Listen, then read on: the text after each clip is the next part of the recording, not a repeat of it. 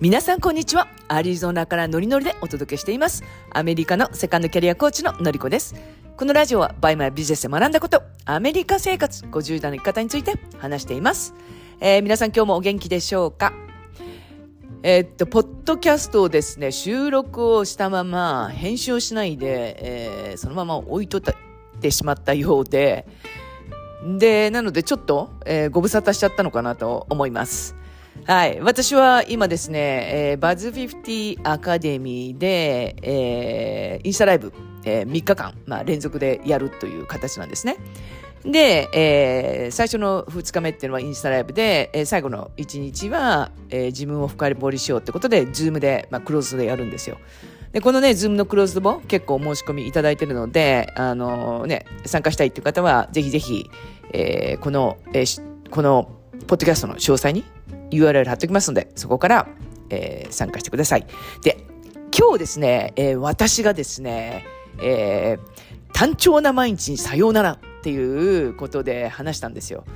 で、えーまあ、私は結構実はその、えー、バイマンを始める前っていうのは専業主婦だったので、その主婦時代って、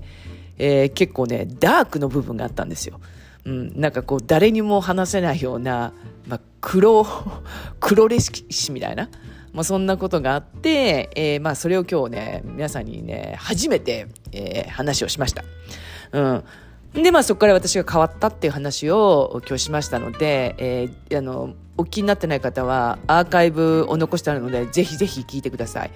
あの私でも変われるって思っていただけると思います。にじゅうねんかん私は、まあ、ダークなところがあったんですけれど、まあ、今はこういう形で、えー、皆さんにあのポッドキャストをお届けたしたりしてますので、あ聞いていただければ嬉しいです。で、明日はですね、えー、にじゅうろくにちの、えー、木曜日日本時間くじから、えー、ゆきさんですね、えー、一緒に、えー、バズごじゅうをやってるゆきさんの、えー、アカウントからあの強みはすべて収入につながるっていうゆきさんのお話をしていただけるんですけど、ゆきさんってすごいんですよ。ゆきさんもバイマからスタートして、でそこからゆきさんはおうちサロンをやって、でインテリアコーディネーターもやって、であともう一個物販やってるんですよね。で今は民泊もやってるんですよ。えそれぐらいにあの、ね、事業を手掛けてる方なので、バイマの先にをもやもやしてる方ってぜひぜひあの明日のライブ参加してゆきさんからたくさんのエネルギーもらっていただきたいなと思います。はい、ということで、えー、今日はちょっと最初にお知らせさせていただいたんですけれど、えー、今日ですね、えー、お話ししようかなと思ってたのは、えー、成果を出すための鍵は〇〇力を高めるなんですよね。うん、この〇〇力って何だと思いますか？そう、これねいろいろあるんですよ。いっこだけじゃないんですよ。でも今自分に何が必要なのか、何が足りてないのかを考えた時に、この〇〇力を高めると、そうすると、えー、バイマンで結果につながりやすいってことなんですね。でこれって別にバイマンだけじゃなくても、えー、他のそのビジネスでもあのこの〇〇力を高めると、えー、そうすると、まあ、そこで、まあ、結果が出やすいっていうのはあるんですね。で、えーまあ、バイマンのお話をしますと、えー、例えば、えー、在庫が、うん、あの探せない時ってあるじゃないですか。もうあの受注いただいてたりとかお問い合わせ、えー、いただいてた時に在庫を一生懸命探してるんですけど、もうどこにもない。うん、例えばアメリカの、えー、直営店、デパート、セレクショップ探してもどこにもない、えー、カナダを探してもない、他のイタリアとかスペインとか探してもないとかっていう時ってあると思うんですね。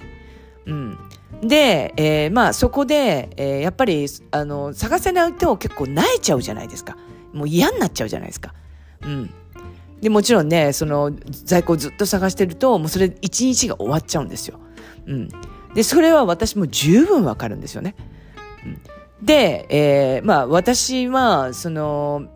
うん、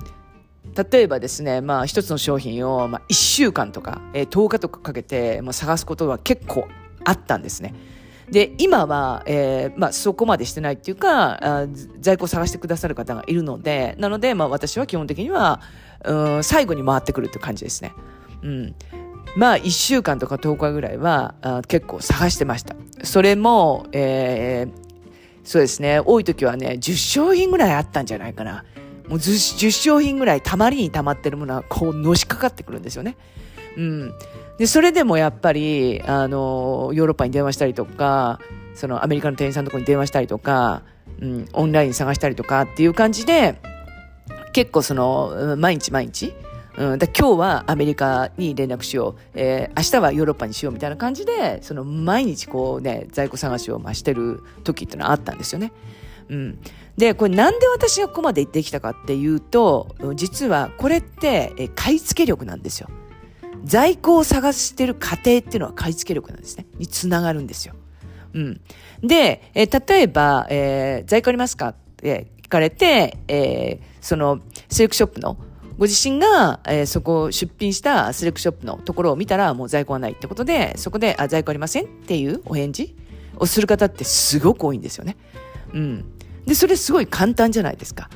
でも他のところを探さないので売り上げにもつながらないですし、それこそ、えー、買い付け力も上がらないんですよ。だか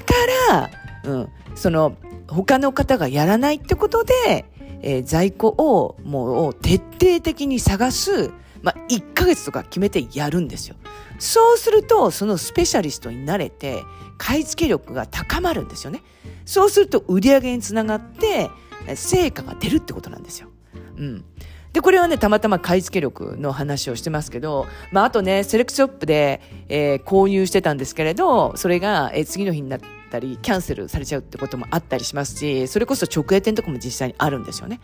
うん、でもそこから探した人っていうのが、それがやっぱり買い付け力につながるじゃないですか。うん、そこでキャンセルされちゃったからって言って諦めちゃうともうそこまでなんですよ。うん、キャンセルされちゃったもうちょっとふて寝してそっから、えー、起き上がって、えーまあ、探すってことなんですよね。うん、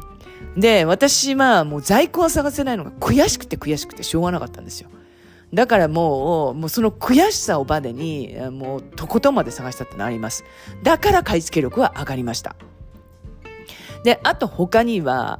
えーまあ、リサーチがうまくいかないとかリストができないとかっていうのは、それは出品につながることじゃないですか。うん、リサーチ今日人気順のリサーチをやったんですけど、えー、全然探せなかったとか、あとは最近売れたいっても見たんだけれどなんかあの自分が描いてる商品が見つからなかったとか、そういう形でやっぱりリサーチがうまくいかない時ってありますよね。でリサーチがうまくいかないと出品につながらないんですよね。でそして、えー、リストがその外注さんを待たせて、まあ、なかなかできないと出品ができないじゃないですか。そうなると、えー、出品力っていうのは上がらないんですよね。うん、なのでその、うん、やっぱり出品力を上げるためにはどうしたらいいかってい う, もう出品力っていうのは要するにそのえどのぐらい出品ができるかっていうのと、あといかにクオリティの高い出品ができるかっていうのは両方かかってきますね。うん、もちろん最初はそのクオリティの高いものを求めるっていうよりも、え量を出していくっていうのは大事です。うん、だからあリサーチがあうまくいかないとか、あとその、えー、安い商品しか見つからないとかっていうんだったらもう、えー、値段に気にしないで出すんですよ。うん、もう値段気にしないで出すで、えー、外注さん待たせてるんだったらその値段で取られてるんだったらもうリスト化して外注さんに出品をしてもらう。そうすると出品力っていうのは高まっていくんですよね。やっぱ出していかないと、えー、出品の量も上がらないしその力も高まらないんですよね。うん、で、えーまあ、最後にですね、えー、コミュニケーション力ですね。うん、これは、えーと、その対外注さんもそうですし、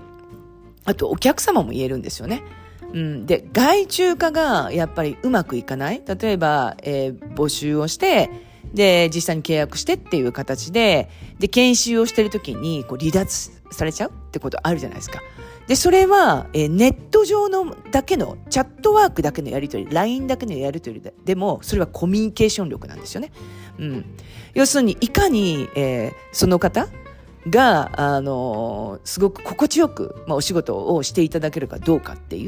うそこがこううまくいくかいかないかなんですよね。でこれってコミュニケーション力じゃないですか。これお問い合わせの返信もそうなんですよ。対お客様っていうことで、えー、ネット上のお付き合いですけれど、えー、ご返信によってはあの、ね、そのまま受注になるっていうことなので、これもコミュニケーション力なんですよね。うん、なので他にもたくさんの力はあります。でも今日は、えー、買い付け力と、えー、出品力とコミュニケーション力のこのみっつのお話をさせていただきました。で、えー、他のビジネスでもこの力を高めるって大事なんですよ。でもバイマの場合は、えー、今皆さんに必要なのは買い付け力と出品力とコミュニケーション力じゃないかなと思うので、今日はこのお話をさせていただきました。なので今自問の中でもう在庫を探せなくてもやもやしてるとか、もうリスクができなくてもやもやしてるとかっていう、まあ、そういうふうな気持ちがあるんでしたら、私は今この力を高めてるんだって思ってほしいんですよ。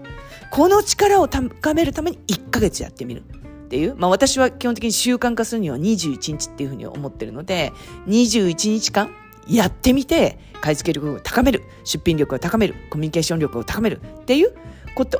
をぜひぜひ意識してやってみてください。この意識一つで力の高まりか高まらないか変わってくると思います。ということで、えー、今日はですね、えー、まるまる力を高めるっていう話をしました。それでは。